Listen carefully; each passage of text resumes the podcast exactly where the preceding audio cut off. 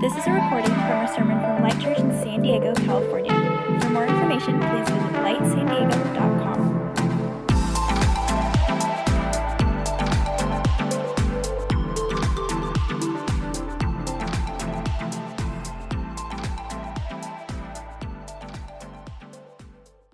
Uh, but quick, quick poll. Do we have any people in this room you consider yourself a sensitive person? Don't be ashamed, guys, too. I mean, like, you're sensitive. Any people who are like, you just don't get it. Like, you're not, compassion's not your gifting. You're super, like, straight. Chris, don't be ashamed. They're like, oh my gosh, I don't feel. Um, I, I'm surrounded by feelers and really sensitive uh, people, which, which is, is a gift. Jen told me there's a whole TED talk about how sensitive people are a gift to the world. So I, I believe it. It's, it's on TED Talk. So, um, but, but can we also agree there's such a, there's such a thing as far as being too sensitive? Could that, could that be a possibility that there, you know, because I think that there might be, thank you, Luke. Um, I think I may have encountered it. So my uh, Zoe, who's almost 10 years old, she's just the sweetest, most compassionate heart. And, and so she, which means if she gets hurt physically, emotionally, spiritually, I mean, it's, um, she like lets you know about it, right? Like she asks for crutches about once a week for something like a stubbed toe, a scraped knee. Like it's for sure we got to go to the hospital for this one. Uh, and so this week I got to a new level, and I just I felt so bad because she came up just like with like just longing for sympathy, and I just laughed at her, just like to her face. And so I told her I was laughing about something else. Totally lied. I'm sorry, but she came out. She came out from school, and she has like her hand like wrapped in this. Um, this like ace band and stuff like that. And, and my younger daughters, Jubilee and Vienna, run to the car and open the like, Dad, Zoe's got a cast.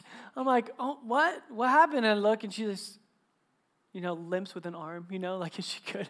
She walks in. I'm like, Zoe, what, what happened to your wrist? And she's like, I was doing yoga and I lost it. I was like, how do you your wrist doing yoga. It is like the least contact activity ever. You're stretching. How do you how do you hurt yourself? And I'm like, well, show me the pose. And she literally just like laid face down on the floor. I'm like, how does that work? Like, how did you get her doing that? And um, and so it was so bad that the next day she had to wear it all day, and the next day she had to, the nurse had to remove it because it was that severe. So be praying for my daughter, for her wrist to heal. So Oh, it happened. Your prayers have worked. Um, anyways, uh, but what, what's interesting is as I've been around Zoe and Jen and like these beautiful, sensitive hearts, I've, it's made me realize that there are things that should move my heart that don't.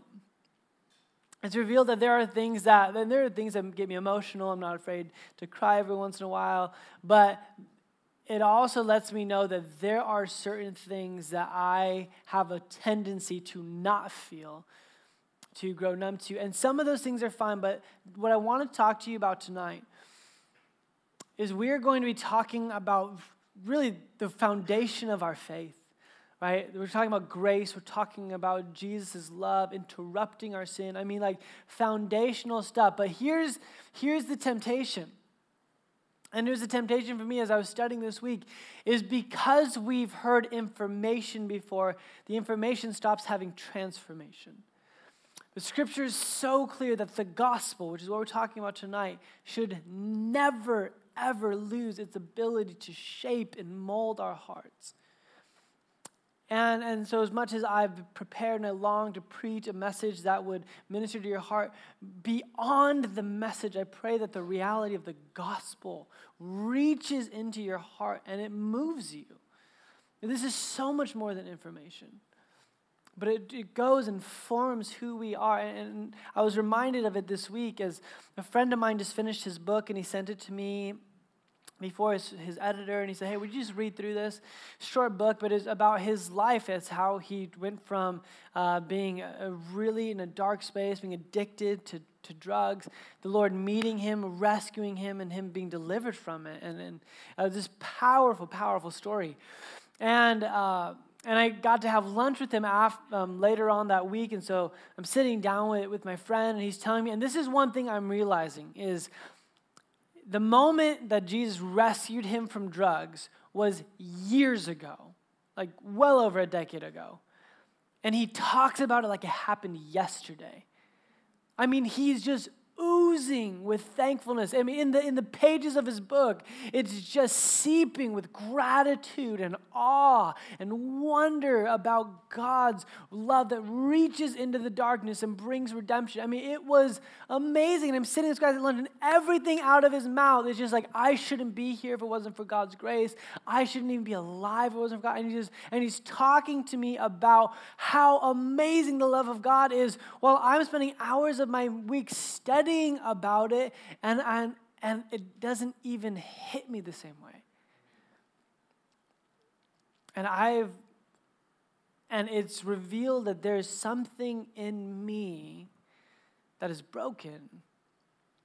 That because this is something that I've learned about and I've been, I've been in awe about, I've taught about, taught passion, that somehow in my human condition, I can move away from the power of it.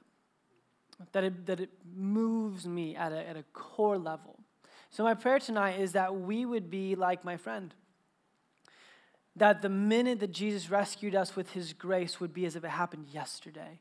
And if it hasn't happened yet, that it happened tonight. But that we would never graduate from the gospel. We would never move on past the amazing love and the grace of Jesus Christ. And that's what Paul's getting at tonight in Ephesians 2 1 through 10. So, just, just I'm going to lay this out. Here's kind of our outline for tonight that we're going to be doing. Uh, just three points, three goals that I hope that we can all, all get. Number one, the first couple of verses, we're going to be talking about how we can awaken to the weight of our need. Awaken to the weight of our need for a Savior, our own brokenness. And the second thing we're talking about is receive the wonder of His grace.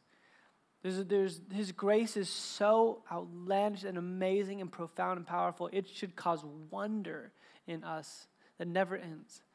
And the third thing is that the understanding of God's grace and love would move us into work and move us to action, the action and the purpose that He set out for us. So that's kind of where we're going tonight.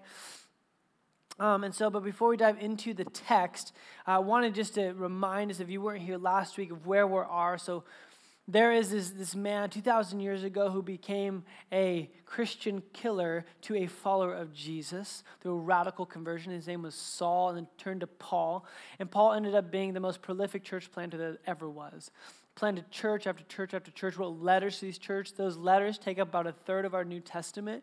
And this is one of those letters he's writing to a church he planted about 10 years prior in a town called Ephesus. Now, Ephesus was a, uh, was a metropolitan, uh, thriving city. It was the second biggest city in the ancient world next to Rome.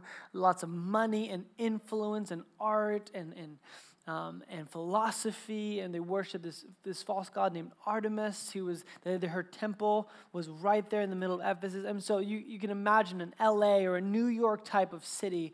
And Paul writes to this little baby church or series of churches, about 20, 30 people meeting in homes throughout the city. And this letter would have been read to them. And he begins his letter just over the top talking about the goodness of God. That you've been chosen and you've been adopted and that you are now God's inheritance and He's res- giving you the resurrection power of Jesus. I mean, if you read chapter one, it is absolutely unbelievable. We've talked about it the last like three or four weeks because it's that powerful. Just one chapter of scripture. It's so good. And we didn't even scratch the surface, you guys. And so, and so Paul's ending this kind of train of thought, and mid sentence, we see a chapter break, right? Chapter one to chapter two. There should not be a chapter break there because this is mid thought. As he's talking about just how good God is, he interrupts it with this thought, but don't forget where you came from. Don't forget who you were before Christ. So this is not like a, a new, even though this is a new sermon, this is not a new thought for Paul. This is continuing, right? We just talked about this really lofty, beautiful reality that we have in Christ. But he says, but don't you stop remembering where you were before Christ found you. This is where we're going to find ourselves tonight. This is point number one, is awakening to the weight of our needs. So Ephesians chapter 2, verse 1 says this, As for you, You were dead in your transgressions and sins, in which you used to live when you followed the ways of this world and of the ruler of the kingdom of the air, the Spirit who is now at work in those who are disobedient. All of us also lived among them at one time, gratifying the cravings of our flesh and following its desires and thoughts. Like the rest, we were by nature deserving of wrath. So, in these first three verses, Paul just lays out this heavy reality of what we call sin. Now, sin's kind of a churchy word, it's kind of a Christian word. We don't use that a lot outside of church, you know. You don't go to your friend at the water cooler and say, So, how's sin in your life? You know, it's, like, it's just not in our vocabulary outside of church. So, we have to kind of take a step back and we have to unpack well, what is he talking about? When he talks about sin. Because it's pretty clear here that at one time, everyone, you and me, everyone he's writing to, were living in this world, in this realm of sin, that these desires we had in us were, were chasing. We're chasing these desires in our heart that could not be fulfilled. And, and, and Paul writes this thing and he talks about this, this brokenness that exists. And so the first thing we have to do, we're going to try and do three things here in order to awaken the weight of our need. The first one is understanding that sin is different than we thought. The second thing we're talking about is sin is worse than we thought. And lastly, sin is bigger than we thought. And so let's, kind of go through these here just for to understand just the weight of what Paul is talking here. The first one, sin's different than you and I probably think of when we think of sin. When you think of sin, you think of like, oh, you know, that, that person who committed adultery, or they robbed a bank, or they sold drugs, or they did these, these blatant immoral things. But that's not exactly what Paul's talking about here, and it's not really what the Greek word implies that he uses here. This Greek word, hamartia, is the most common word used for sin in the Greek language. And all it means is this missed the mark. It's a term most commonly used for archery when they don't hit their target. And so when Paul says, All of you were dead in your missing of the mark, meaning that that missing of the mark it's, it's a casual phrase. Everyone does it. I mean, if you were to ask us, like, okay, who's a sinner in this room? You might be like, uh, you know. But if you're like, well, who's missed the mark this week? Who's missed the mark today? I mean, everyone would be like, oh yeah, all the time. I've talked with people and they're just like, oh, I don't, I don't sin. I'm not a sinner. Um, and what that tells me is, is their understanding of the idea of sin is warped because the biblical understanding of sin is you're not living up to your potential like the God potential, right? His design for you. Because every artist, every engineer, every craftsman designs something for a purpose.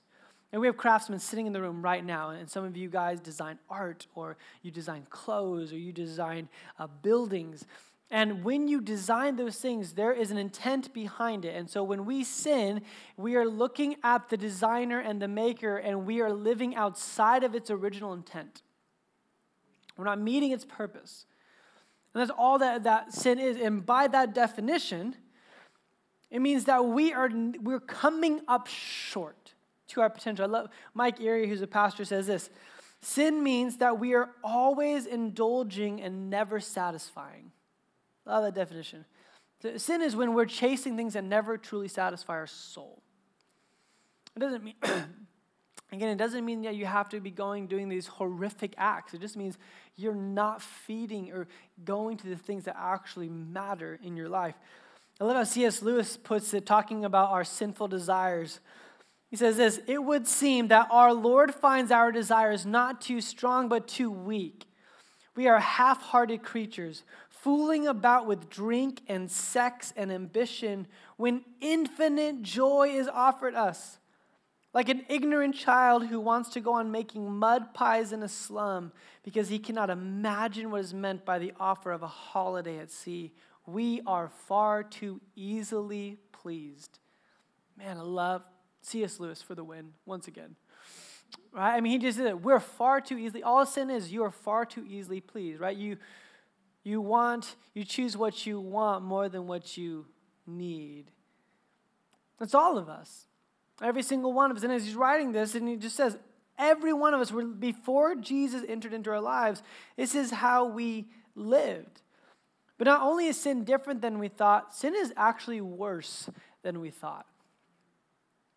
Sin's worse than we thought. So when I when I when Jesus got a hold of my life, I was in junior high, and it was a pivotal moment in my life. I, and some, I was telling someone the other day, and they kind of laughed at me because they couldn't imagine it. But in junior high, I was in all sorts of trouble. I was getting, um, I got kicked out of my junior high. I was getting in tons of fights, like fist fights, and uh, and so the principal sat down with my mom and I, and she's and the principal said, if you don't take him out of school, we're going to have to expel him. So on the drive home, my mom looks at me and she says, Do you want to be homeschooled? And I was like, Yes. Uh, and so I started, um, at that moment, I started leaving kind of that duplicit life I was living and started living for the Lord. And all of my friends started looking at me like, Look at that weird Christian guy. Oh, you're Mr. Holy now. And things like that. I remember feeling like, Man, I'm just totally alone. Like, oh, I feel like I'm too, like, I'm too good for you.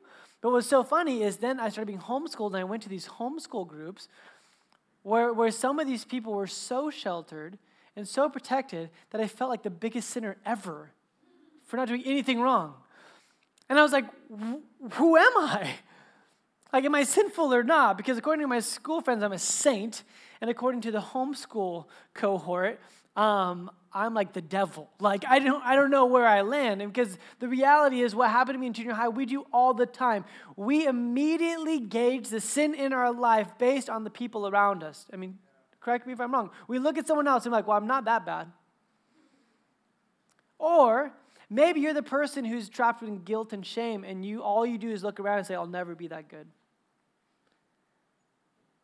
But we judge the magnitude and weight of our sin through the lens of comparison rather than Scripture. But Scripture never tells you, don't look at the person next to you to figure out if you're sinful. Because if that's the case, you could always find a reason to feel like you're great, and you can always find a reason to feel like you're horrible. You see, Scripture gives us one standard and one lens to look at when it comes to your sin, and it is not other people, it is a holy God. My friends, when you begin to start looking into the face of a holy God, your sin gets way worse. Because there, you, you can totally find people are doing worse things than you, but when you stand before a holy God, and it's not because of how bad you are, it's because of how good He is. When you get a glimpse of His goodness, it happens all throughout Scripture.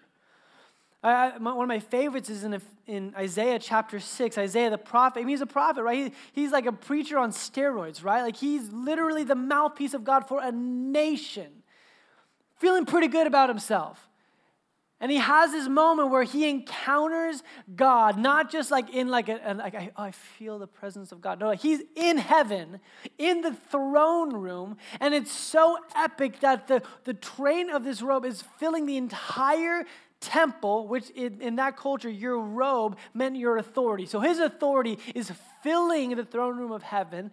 When he speaks, the very threshold, the pillars of heaven are shaking. There are these angelic creatures shouting out back and forth to each other, Holy. And Isaiah becomes, says, he becomes undone and this prophet, the guy who's, the, who's probably more moral than anyone in Israel, looked at this God and I quote, Woe is me, I am a man of unclean lips.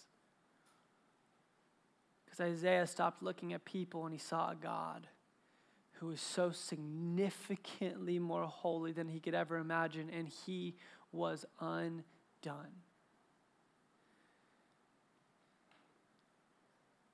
I love how A.W. Tozer talks about the significance of, of knowing what it's like to see God high and lifted up, what it does to the gospel. This is what he says. He says, The gospel can lift this destroying burden from the mind, give beauty for ashes and the garment of praise for the spirit of heaviness. But unless the weight of the burden is felt, the gospel can mean nothing to man. And until he sees a vision of God high and lifted up, there will be no woe and no burden. I love this last line. Low views of God destroy the gospel for all who hold them. So, I mean, stick with me here. If you're, if you're starting to feel like, uh, like, why are you making me feel guilty? This is not the point, okay? God's not here to make you feel guilty. I'm not here to make you feel guilty. I'm trying to, to, for you to understand how holy God is. Because when we have a low view of God, it destroys the gospel. And just, just an analogy, right? Like if God is not that holy, then his love doesn't have to travel that far of a distance. But the holier God is, the greater the sacrifice he had to make to get you back. So feel the weight of your sin. Feel, feel it. It's not to, it shouldn't make you feel eh, grief because remember the first line of this verse? It says, For you were dead. You were. This is a past tense statement. This is all of us. Apart from Christ, when we see God, which we all will one day, if you are not in Christ, the weight of this sin is overwhelming. But what's amazing about this passage we're about to get to, this is, this is past tense. When you were, this is something that happened that He rescued you from.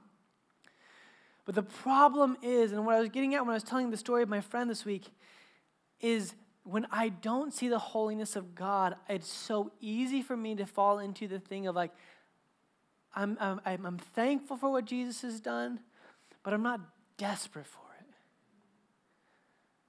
Lord, would you help me be hopelessly, desperately in need of your rescuing power all the time? And that only happens when we see God high and lifted up. So, sin is different than we thought. It's worse than we thought, but it's also bigger than we thought. And then we're going to move on. So if you're just like, uh, move on. Last thing. Sin is bigger than we thought. And this is what I mean by that. A lot of times when we think about sin, we immediately start thinking about your own personal, individualized morality. That is a part of it, but it is not all of it. You see, sin is described as the brokenness of the world as a whole. The reason why cancer exists is because of sin. The reason why there's war is because of sin. The reason because there's adultery is because of sin. The reason why the Chargers left San Diego is because of sin, okay? So all of these cosmic issues beyond just did you think that? No, no, no, no. The brokenness in our world is because of this. You can read about it on your own time. Genesis 1, 2, and 3 about how sin entered the world is really significant and important. We're not going to talk about tonight. But it changed everything. I've had a dozen conversations this week that have broken my heart. I just chatted with the lady today who found out she lost her son. It's, it's sin.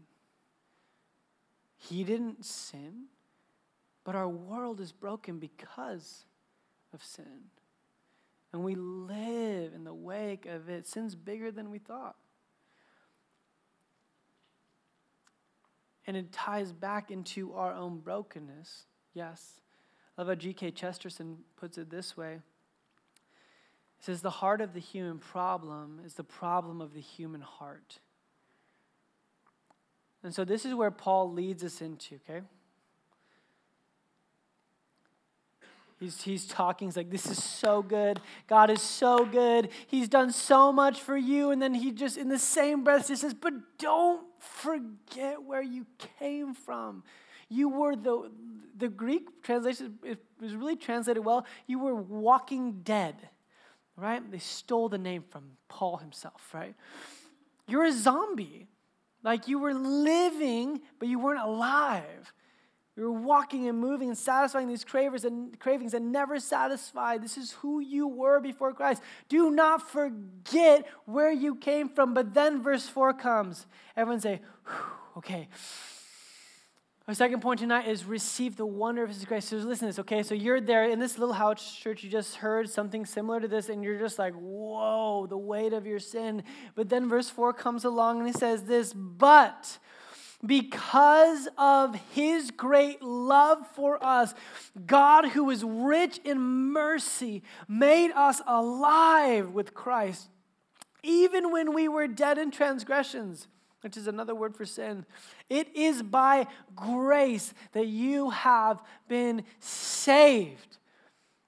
Oh, what a powerful verse. I'm just going to read it one more time. It's so good, right? But because of his great love for us, God, who's rich in mercy, made us alive. Come on, Light Church, with Christ. Even when we were dead in transgressions, it is by grace. You and I and they have been saved. I mean, how good is God? And this is how good God is. I mean, this is, this is good news. But the better news is where Paul tells us it shows up. When love shows up is as important as how love shows up. And let me explain here. Paul is very clear to point out that this love, this grace showed up in our lives when we were at our worst. While you were dead in your sin. And the reason why this is so powerful, and I hope you get this, is this answers what I, what I believe is to be the greatest fear of every single human being. And that fear is to be fully known and not fully loved. Paul, right here, says God fully knows you and has fully loved you. In your sin, in the, in the worst space of your life, He saw you and He chose love chose you, He adopted you. Not when you cleaned yourself up and got yourself to church. It was, it was the moment that you were in your room and you locked the door and you're looking at pornography. It was the moment that you were choosing alcohol rather than facing your pain. It was the moment when you ruined that person's life with the words that you spoke. It was the moment when you enjoyed hearing that gossip about that person. God saw you in that moment and just said, I want you as you are. I fully know you. I know everything you've done, how will do. I want you. I'll read you the, the full quote by Tim Keller. It's just so good. It says this To be loved but not known is comforting but superficial. To be known and not loved is our greatest fear. But to be fully known and truly loved is, well, a lot like being loved by God. It is what we need more than anything. It liberates us from pretense, humbles us out of our self righteousness, and fortifies us for any difficulty life can throw at us. How good is that? While you were dead in your sin, he showed up and made you alive. Brought you life and breathed life into your bones.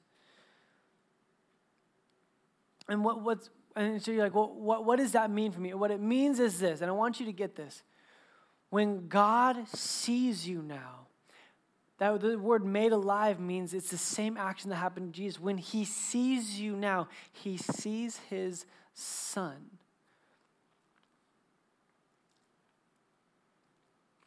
I heard this this week. It's so good.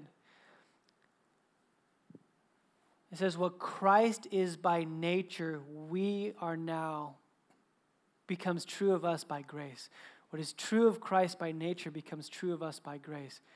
Meaning, whatever is true about Jesus, his, whole, his holiness, his righteousness, the minute he makes you alive becomes who you are. And it doesn't mean you're perfect. It means that you're still going to struggle and you're still going to fall and you're still going to miss the mark. But when the Father sees you and your relationship with God, and when you stand before a holy God, he doesn't see your brokenness anymore. He sees the righteousness of his Son. And you now can stand fully alive with no fear, with boldness in your heart because of what he's done for you. And so the question is if that's true, do you see yourself the way that God sees you now? And chew on that for a second. If, verse, if verses 4 and 5 are true, if he's made you alive with Christ, he's seated you with him, if, you, if this is true of you now, do you think of yourself the same way God thinks of you? Because if you're like, I'm so glad that God thinks of me as righteous and He accepts me and forgives me and welcomes me, but you don't forgive and welcome and accept yourself, then you don't really get it. You don't fully understand what is happening. That's the second point is it, it, it's understanding, awakening to the wonder of his grace. It's not just what God thinks about you, it's what you now, it's, your, it's what's true about you. You get to live out that reality. But it gets better. Oh, so good. How can it get better? It does. So, our third point tonight is move into the work of his purpose. And let's start in verse 6. We're going to finish out through verse 10. It says, And God, after he made us alive with Christ, says, And God raised us up with Christ and seated us with him in the heavenly realms in Christ Jesus in order that in the coming ages he might show the incomparable riches of his grace expressed in his kindness to us in Christ Jesus. For it is by grace you have been saved. There it is again, through faith. And this Paul's driving this home. And this is not from yourselves. It is the gift of God, not by work, so that no one can boast.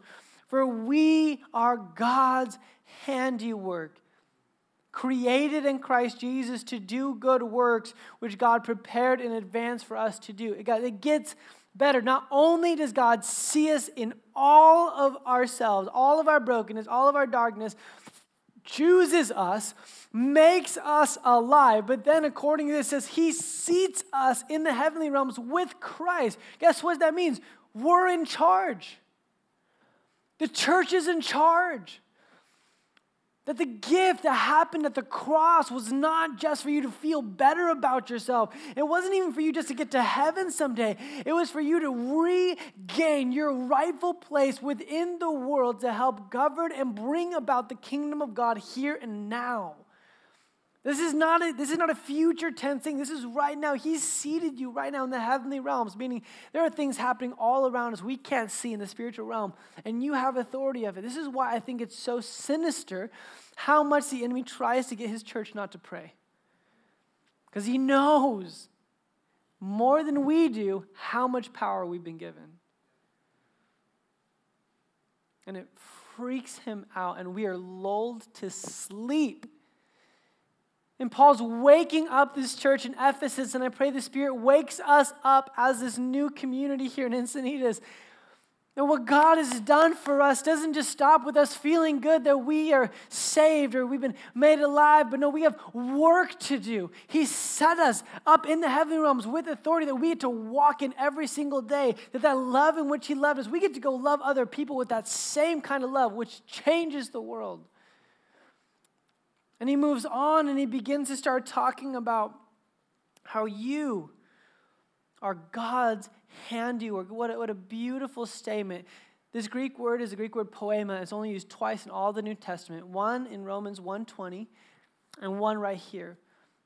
And this word is where we get our word poetry, but it was anything that was painstakingly handcrafted with intent for a purpose. And this is the word that Paul uses for your new destiny in Christ. He says, You are his poema, you are his masterpiece, and you have been built for a purpose. There are good works he planned in advance for you to do. Let's get busy. Let's go do them. Let's step into this new reality that because of his rescuing power, because of his grace, not anything we did, we now get to go and live our lives pressing into this new destiny that we get to walk in, this new authority we get to walk in that he planned way before you even existed. And what powerful words you are. I love that New Living Translation translates you're his masterpiece. You're his best work and we miss it. I think about how often we find ourselves as, as followers of Jesus feeling like a victim in the world that's, that's overtaking us. This is not the narrative Paul's describing. And keep in mind, this is when there's maybe what? A few hundred Christians in Ephesus with millions of pagan people all around them. And you know he tells them? You're in charge. You're not the victim. You're seated next to Christ. You're his masterpiece, you're his best work. And he's prepared good works for you to go and do them. But notice the sequence. He doesn't say, go do good works to be put in charge, to be brought into Christ, but because He saved you, now you get to go and step into them. So the question is, what are they? What are your good works that He's prepared in advance? And, and the answer is, I, I, I don't know. But I bet you, you do. And I bet the Holy Spirit would love to reveal that to you more and more every day. And it may not look like you get this podcast that gets millions of listeners. It might not look like you become the CEO of your company. Maybe it looks like you're a mom and you clean off the nose of your child again. And as you do, you pray a blessing over them and you disciple them in the care and the love and the mercy of God. Maybe it looks like for you showing up at your job tomorrow, clocking in, and being the only one not gossiping about your boss. Maybe for you, it's going and taking care of your elderly family member who doesn't even remember that you're doing it, but you're doing it because you've been so moved by the love of God that you can't help it. Listen, when the church starts to engage these powerful, subversive acts of love and service, the world around us changes.